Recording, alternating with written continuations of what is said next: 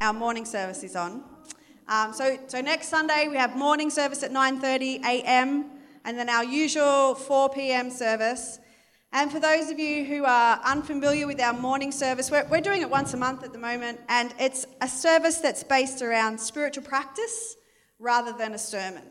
So um, there's no sermon. We sing and we practice uh, one of our historic, ancient spiritual practices together, and then we break bread. So next Sunday, we're actually going to be practicing centering prayer. Um, which is one of the beautiful prayer traditions of Christianity. And um, it's, very, it's, a, it's a very beautiful practice. And, it's, and, you know, it's not quite mindfulness, but in our culture, there's all this mindfulness like explosion. It's so in right now, like it's something new. But really, that sense of, of, of quietening yourself, of paying attention to what's going on within you, and, and putting your thoughts, you know, upon, well, for us, upon God, it's not new. It's very ancient.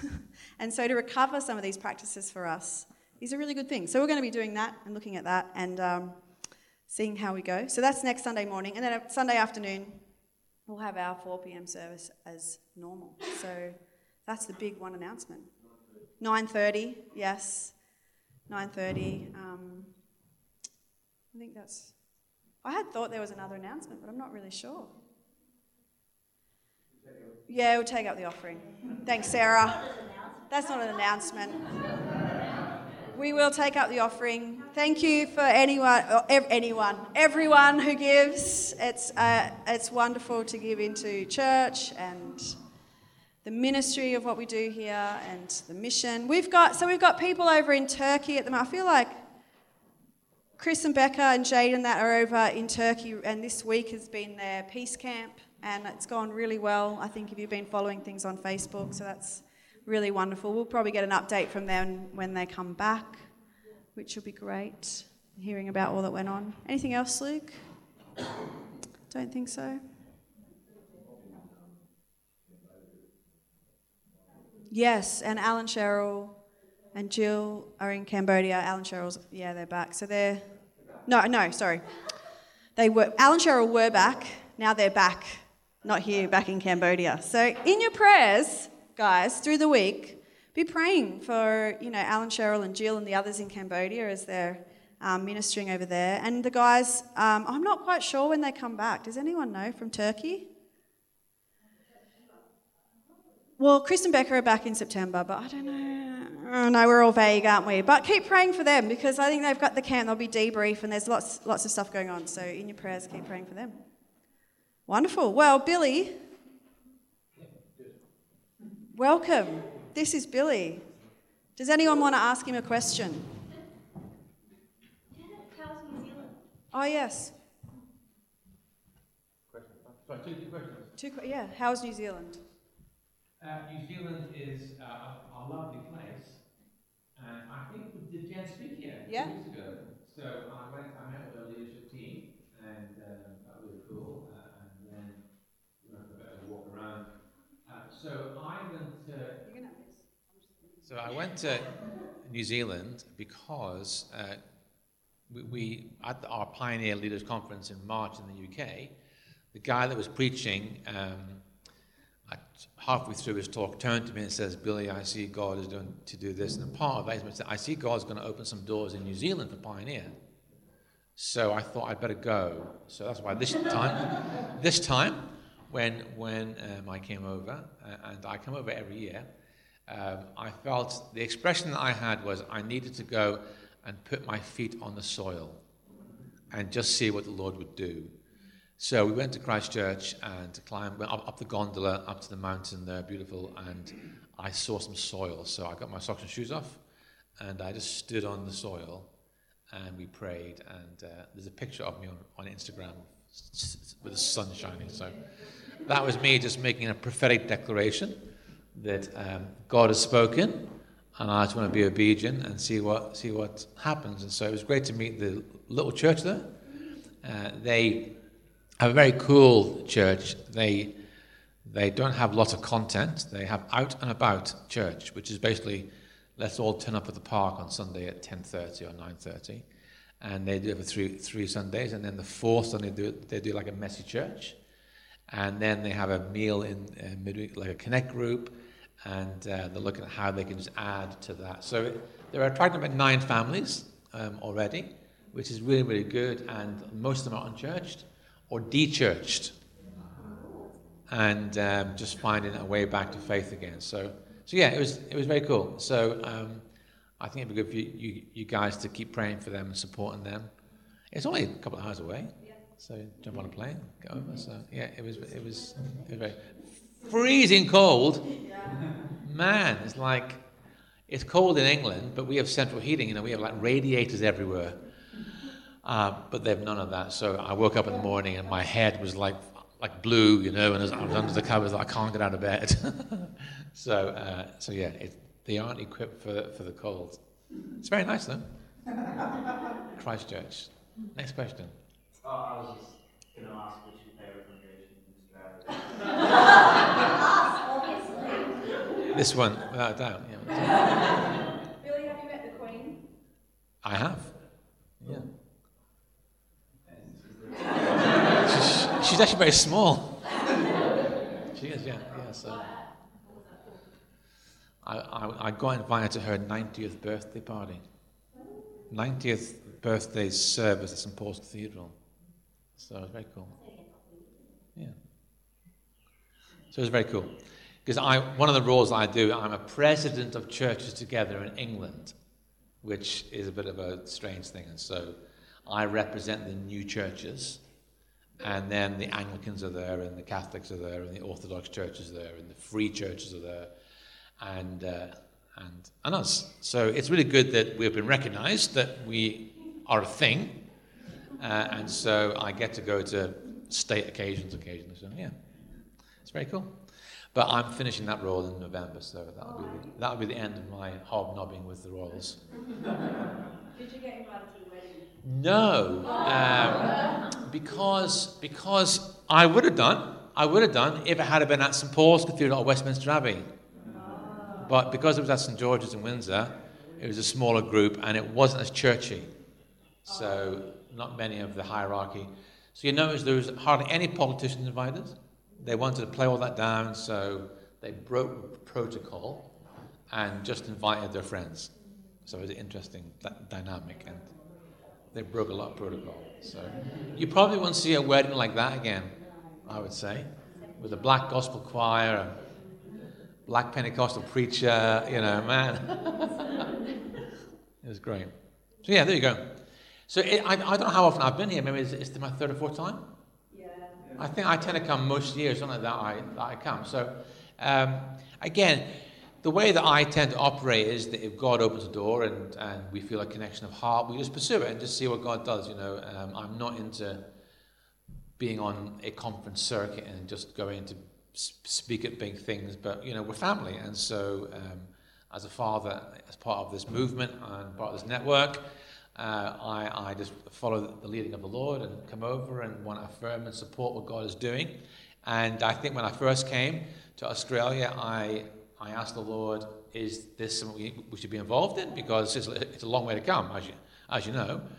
Um, and what I noticed over here was I met so many people who had just been burnt out by church, who had been in the system and just needed a place to find authenticity. And I, I, I saw that in pockets, and I felt that's what we can help. So that's why I keep coming back to help support, affirm a sense of creating authentic Christian community that is a life giving to those who've been a bit burnt and is able to embrace and include those who wouldn't necessarily find their way into a church otherwise. So, so that's why we keep coming. Um, and I think we felt a real resonance with the people, and that's what it's about. So that's, that's why we're here. It's good to be here with you, and this is my favorite church in the world. um, so I, I know you're doing some of these ancient things. Um, for, for me, my, my journey has been I, I, I came to the Lord when I was about 19. I had been brought up in sort of church, Baptist sort of churches, but didn't really make a, a commitment. Met the Lord at 19, got filled with the Holy Spirit, totally charismaticized, you know, um, really pursuing God. And went through a bit of a crisis of faith maybe 15, 20 years ago. And uh, I think because of the thing that we were in, it was very dynamic. It was like this: we're, we're going to change the world, and you know, we are we are the generation who are going to usher in the return of Christ and massive revival and all that sort of stuff. And, and I, I, hit a bit of a of a brick wall. And um, what what I what God did very graciously was He drew me back to the ancient, because what I had come to believe was that the church began in 1975, and everything before that wasn't real church because we were the people.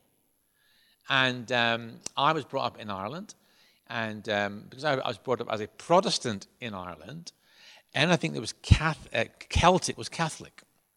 So I, I didn't know anything about, about the Celts and what they did. And I had three prophetic words in a week from three different people, and the words were these. It's not it, it, wasn't like general. It was like you need to go back to ireland and rediscover an ancient anointing like three times. Seriously that specific. So i thought maybe the lord's trying to say something to me. So i jumped on a plane and just went. I hadn't booked any accommodation just went. And one of the celtic symbols for the holy spirit is the wild goose so i just said wild goose lead me and so day, day by day, day by day, I just got in a car and I just drove and just ended up on the west coast of Ireland in Galway, and then in a place called Clonmacnoise, which is right in the heart of Ireland. And Clonmacnoise was an old monastic settlement established by a young monk called Kieran, um, and he he had he, he was sent across on a prophetic word from his mentor in Galway to go and establish this monastery, or this community right in the heart of Ireland. And he, he went, within seven months, he died.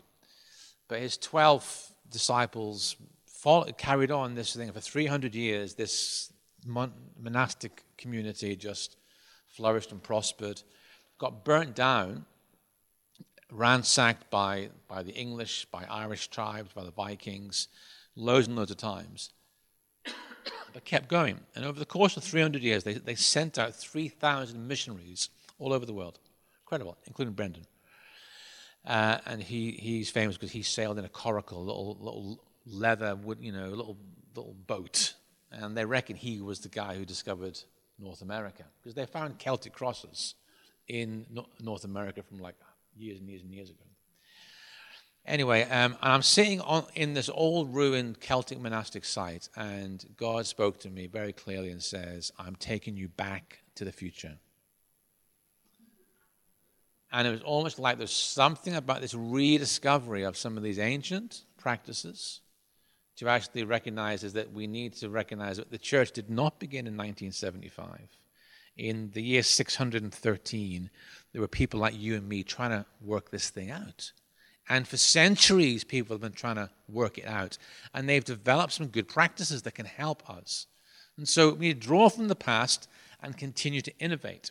Um, I occasionally go along to Winchester Cathedral in uh, Hampshire, which is an ancient cathedral. It was uh, built in about 680, and uh, the seat that I normally sit in was actually made in 1185, and so it's been for a long time.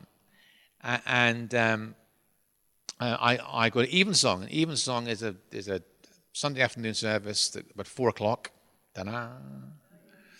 Um, and they, um,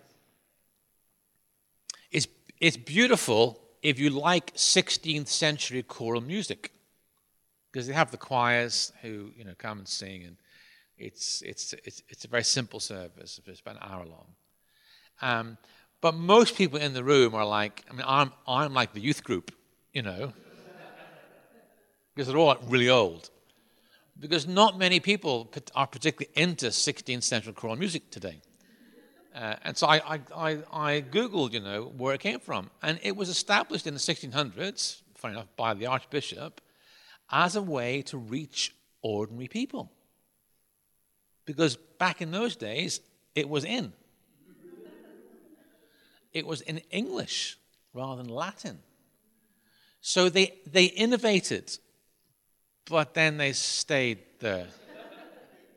And so I think for me, it's about we continue to draw from the past and innovate. And so that we are relevant to our day, but we're not arrogant enough to think that we can't draw from the past as well. So people have learned some stuff over the years that we need to embrace and, and um, go with, okay? So bit my, my, my, my journey. And so um, I married Caroline, those that don't know. She was here last, last time, so uh, she's not here this, this year. Um, we have three children two married, one single, one grandchild. Da-da. Two on the way. Da-da. Being a grandparent is the best. It's, it's great. It's great. It's really good. So um, that's who we are. I'm going to read some verses from the Bible, and then I'll share a few thoughts, and then we're going to break bread. Is that good? So, 2 Kings chapter 4 it's a story of a, uh, of a woman. The wife of a man from the company of the prophets cried out to Elisha, Your servant, my husband, is dead. And you know that he revered, revered the Lord, but now his creditor is coming to take my two boys as his slaves. Elisha replied to her, How can I help you? Tell me, what do you have in your house? Your servant has nothing there at all, she said, except a small jar of olive oil. Elisha said, Go around and ask all your neighbors for empty jars. Don't ask for a few. Then go inside and shut the door behind you and your sons, and pour oil into all the jars. And as each one is filled, put it to one side. She left him and shut the door behind her and her sons. They brought the jars to her, and she kept pouring. When all the jars were full, she said to her son, Bring me another one. But he replied, There is not a jar left. Then the oil stopped flowing. She went and told the man of God, and he said, Go, sell the oil, pay your debts. You and your sons can live on what is left. So, this is a, story and a word for you as a church. Here we have this woman whose husband has died. He was part of the school of prophets. And so she'd obviously had known better days. You know, there were days when the school of prophets would have been in town and it would have been an amazing event and gathering and lots of people attending. And here she was now without that and only a little olive oil. She didn't have a lot. Um, and I think the temptation for us, you, is that it's easy to look back at, at the good old days, at a season that was before, and compare with where we are today. I certainly can do that. And we can feel that we don't have an awful lot to offer. Um, we have a little bit of olive oil. And when we look around we see people with like vats of the stuff. And we go on Facebook and we're tempted to fall into despair because we compare ourselves with what other people are doing and how amazing they are and how big their churches are and what an amazing impact everyone's making. We can be tempted to feel we've only got a little bit of olive oil like this woman had. But this miracle happened where the vessels were brought into the house and the oil multiplied. And so the encouragement to me is this we may feel like we have a little olive oil, but there's still oil in the house. Now, lots of people I know, you may know them too, have, have given up on church. You know, they were with me, with you in the youth group, in the vibrant group that was taking place and going for God. And over the years, people have seemed to drift away and not almost like lose their faith. They still like Jesus ish, but almost can't find a place in church. But there's still oil in the, in the house. And I, I know it's possible for us to receive from the Lord individually and receive the oil, but there is something unique about receiving the oil together. Otherwise, there would be no point in church. So the oil is in the house, and there's an aspect of the presence of Jesus that we can only find when we are together, when we find Him in one another. There's something very powerful and beautiful about being in the house together. So I love the church in all of its shapes and sizes and expressions. And, and when we are together, there's an impartation of the presence of Jesus that we cannot find on our own. And so I encourage all of my friends who have given up to find a place where they can be in the house. And when we're in the house as empty vessels, guess what? We get filled up. But the third thing is this is that the oil was then taken out. It didn't stay in. And um, I think for us, as we come together, feeling like we feel, allowing the Spirit to fill us up, it's not, you know, people used to sort of say, well, it, you, you don't need to go to church to be topped up. Well, I sort of agree with that, but I also think that we do need to get topped up by, by being together. I can get topped up by putting on a CD in my bedroom and singing along, reading my Bible, but I also get topped up by being together with God's people. That does top me up. That, that does fill me up as I experience Christ in you. But it's not to stay here, it's to, to be taken out. And they found themselves gaining capital in the marketplace, in the community, because of the oil that they were carrying. And so I think there's, there's, there's capital and influence in our communities because the, there's, there's, a, there's a product, there's a, an oil that we carry into our communities. Three things. The oil is the oil of anointing or authority. And so in, um, in Psalm 33, when people are together in the house, loving one another, there's an anointing that comes. Uh, the anointing of the, the precious oil that we read on, on Aaron's beard pouring down on the collar of his robes. It doesn't sound very pleasant to me. You know, I, I, I understand what that picture is now because in our tradition, in our church, if, if I said, right, we're going to anoint people with oil now, you come forward and um, I take my little bottle of oil and I, will dab it on your forehead and might even make the mark of the cross, possibly. And then I'll give you a tissue to wipe it off. I was in Africa last month and they were praying for someone, uh, or they were being ordained. So this, this guy gets up in this beautiful, immaculate suit and shirt and tie and kneels on the, on the platform. And then, then people start to put towels all over him right? Covering his suit. And I'm thinking, what, what's, what's happening here? And then they got this, this, this jug of oil and began to pray and just poured the whole jug over his head. So now I understand Psalm 133. That's how they anointed. Not like a little dab, but like the whole bottle, like the whole canister. Incredible. So there's an anointing, which is a divine enabling. You know, the grace or the anointing that comes is the ability to do what I can't do in my own strength. And so the oil that we carry is to enable us to be witnesses, to be effective in our proclamation of the gospel. There's an, an anointing and an authority to do that. But it's not just about preaching, leading people to Christ, that's important. But the first person ever to be baptized, filled with the Holy Spirit, anointed, was a guy called Bezalel in Exodus chapter 31.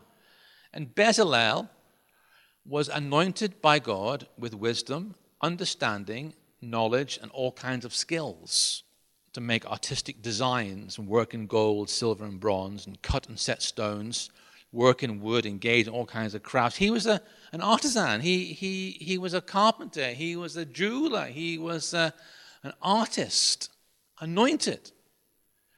And so there's an anointing that comes not just to proclaim the good news of Jesus to people and see them come to know Jesus, but actually there's an anointing upon us to do the things that God's called us to do. Whether you're an artist, a business person, or an engineer, an anointing to do those things, an authority to do those things. And if I look around our world today, more than ever, we need Holy Spirit inspired ideas. We need creative solutions to the challenges facing our cities. We need breakthrough in medical science. We need new bits of art to be created that speak into the soul of our communities. We need environmental problems solved. And I think the Holy Spirit wants to enable us to find those things. I, I love a pint of Guinness. It turns into Guinness as I drink this. No, you can't see that. Arthur Guinness was a Christian, followed Jesus, and he, he was perturbed by the alcoholism problem in Ireland. Uh, and the problem back then was everyone was drinking gin. It was like an easy way to get drunk. So he, he prayed and he asked God to help him create a drink that men would drink because they were the worst. They would actually be healthy and would begin to address the alcoholism problem in Ireland. He invented Guinness. And within 50 years, the alcoholism rate in Ireland dropped by 80%. I mean, amazing story. God inspired him to do it. And there, there are story after story of these sort of things. The Quakers, you know, they, they were unable, because they were nonconformists. In England back in those days, they were not allowed to go to university. You could only go to university in the 1600s if you were an Anglican and a man. So it ruled out a lot of people. And these nonconformists couldn't go to become doctors, lawyers, whatever else. So they decided to go into business. So most of the banking system in Britain was established by Quakers, Lloyds, Barclays, housing societies, building societies, um, Clark's shoes, chocolate manufacturers, Cadbury's, Rowntree's, Fry's, all Quakers, anointed by God to make a difference in their society at the time. So there's oil that we have to take out, anointing and authority to do what we're called to do. The second purpose for the oil is oil of healing. And so in James chapter 4, if anyone's sick among you, let them call the elders and pray, anointing him with oil in the name of the Lord. So I think there is individual healing that we need to offer to people as we come filled with the oil into our communities. I think corporately as well. I think in, in your situation, we are ministers of reconciliation with other people groups. It has to be what we are about as God's people bringing reconciliation, mediation, pouring oil on troubled waters. I thought that was a Bible verse. It's not. It's, it's not a Bible verse. Um, but I, am I'm, I'm, I'm looking in my concordance, you know, water on troubled, uh, oil on troubled waters doesn't exist. The closest I got was in Ezekiel chapter 32. Then I will, I will let her waters settle and make her streams flow like oil. Hmm, doesn't quite do the same, but the expression, oil and troubled waters, is about bringing peace. And we are called to be carriers of peace in our communities oil to take out, oil of healing. And so I, I, I particularly, you know, I, have been praying for people who are involved in the fam- family mediation, in, in workplace mediation. That's part of what we're called to be, to be mediators and reconcilers. It's not like a something a few folk do. It's, it's the core of the gospel that we have embraced oil of healing. And the third purpose of oil, there's probably more, oil of gladness. Stand up, Karen. Choose joy.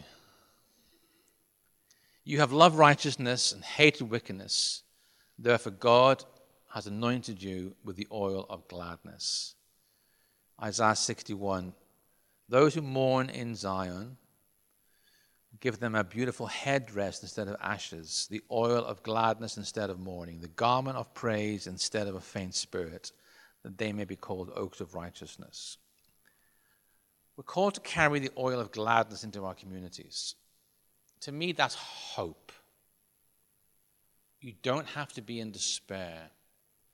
That we should be able to stand in our communities and say, it doesn't always need to be like this. There is a better future for all of us. You know, Jesus hanging on the cross, it looked like the end of the world it looked like things couldn't get worse. Three days later, it was Resurrection Day. That's hope. And I believe we carry the oil of gladness to bring hope to people and say, it may feel bleak today, but because we are resurrection people, we want to declare to you that this is not the end of the story. That there is hope. Hope is the joyful anticipation of a better future. And we can stand confidently and proclaim that to people. The oil of gladness. Choose joy because the joy of the Lord is our strength. So that, that's that, I bring that word to you as a community. Don't look at your little oil pot because there's, there's, there's enough. There's ample. The more vessels, the more oil. Bring people in, fill them up, send them out. That's, that's how it works. I'm coming to an end now, by the way, so if uh, who's going to get the kids? Give me, give me like three minutes, okay? Um, when we're in the house, there's something that is imparted that we don't get on our own. And therefore, to have a confidence in our, our togetherness. We experience something of the presence of Christ through one another that we can never experience on, on our own. Otherwise, why, why bother? And the oil that we have is not just for us in the house to make us feel good about ourselves, but it's to enable us to be who we're called to be in our communities, in our neighborhoods, in our homes, in our workplaces, in our families. That anointing, that enabling, the divine enabling to be who we're meant to be, and fulfill our destinies and our callings in the workplace, in our communities, and seeing people come to Christ. That, that, that oil of healing, we can lay hands upon those who are sick and see them recover and bring reconciliation and healing to our communities. And be able to stand and proclaim hope to those who desperately need it. So I'm going to pray. And I'm just going to ask that the Holy Spirit would come and fill us. Top us up. A little bit of oil goes a long way. So, Holy Spirit, we thank you that you're here with us. And miracle working God who was able to take some small olive oil and fill up lots of vessels, come today and fill each of us with your oil, with your anointing, with your healing, with joy that as we go from this place, we would know you leading, guiding, directing, empowering us to be who you've called us to be, Lord.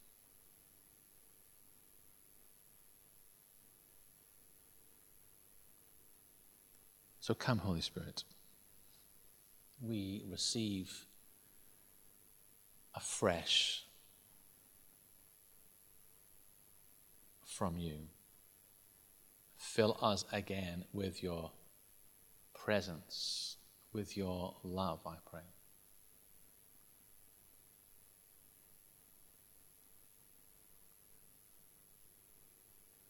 Wash away